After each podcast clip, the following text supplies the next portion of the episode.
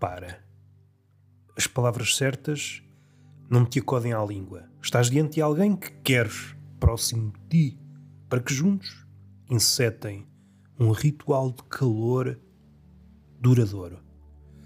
Procuras na tua cabeça, vasculhas debaixo da língua uma combinação certa de palavras e começas a remoer, a ruminar filmes que achas de amor. Tentas colar fragmentos à pressa para que, numa primeira abordagem, a deixa saia perfeita e que não apareça ninguém a dizer corta. Foi um fracasso. Foste incapaz de dizer a deixa como se fosse uma explosão de perfumes. A outra pessoa ficou impávida. O que é que tu queres dizer com essas palavras? Ou melhor, eu já ouvi essas palavras em algum lado e ditas de forma mais pungente. Foste um fracasso. O casting foi um fracasso. Este encontro foi um fracasso. Não há nada a reter daqui. A memória abana as mãos. Não se agarra a nada.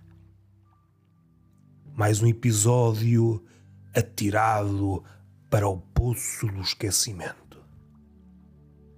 Mas a cena ainda não aconteceu. Estás a remoer. Que palavra que ela quer ouvir? Tentas medir as intensidades. As mais intensas serão para mais tarde. O calor quer-se paulatino. O inferno é para mais tarde.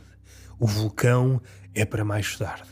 Os sismos de elevada magnitude são para mais tarde. Tudo começa muito timidamente. Crês ter arranjado a forma certa de pronunciar a timidez. Timidez bem fazeja. Acreditas ter encontrado a fórmula recorres a um determinado filme em que o homem hesitou na palavra-chave.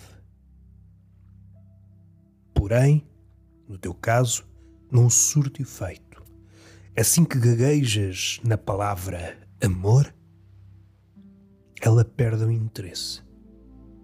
Amiga desta nova vertigem em que tudo tem de sair à primeira sem falhas, em que o outro tem de ser como um produto tremendamente eficaz.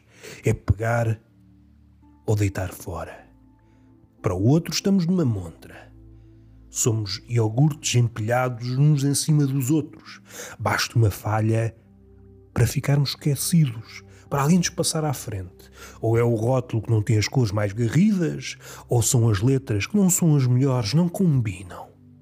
As letras não combinam nesta língua gaguejante enrolas a língua, mas não surte o efeito do mar. A língua, quando enrola, não há romance que resista. Pensavas ter partido em vantagem, que estavas de posse todas as armas, e no fim chegaste ao rés dos lábios dela indefeso. Por sorte, ela deu-lhe uma segunda chance. As palavras não estavam capacitadas. Aquilo que ela queria ouvir não eram as palavras, mas sim o batimento do teu coração. Mais pequena, encostou o ouvido ao teu peito. E o teu coração, sim, disse uma deixa sem falhas. Ah, já te entendo. Até ao próximo apiadeiro.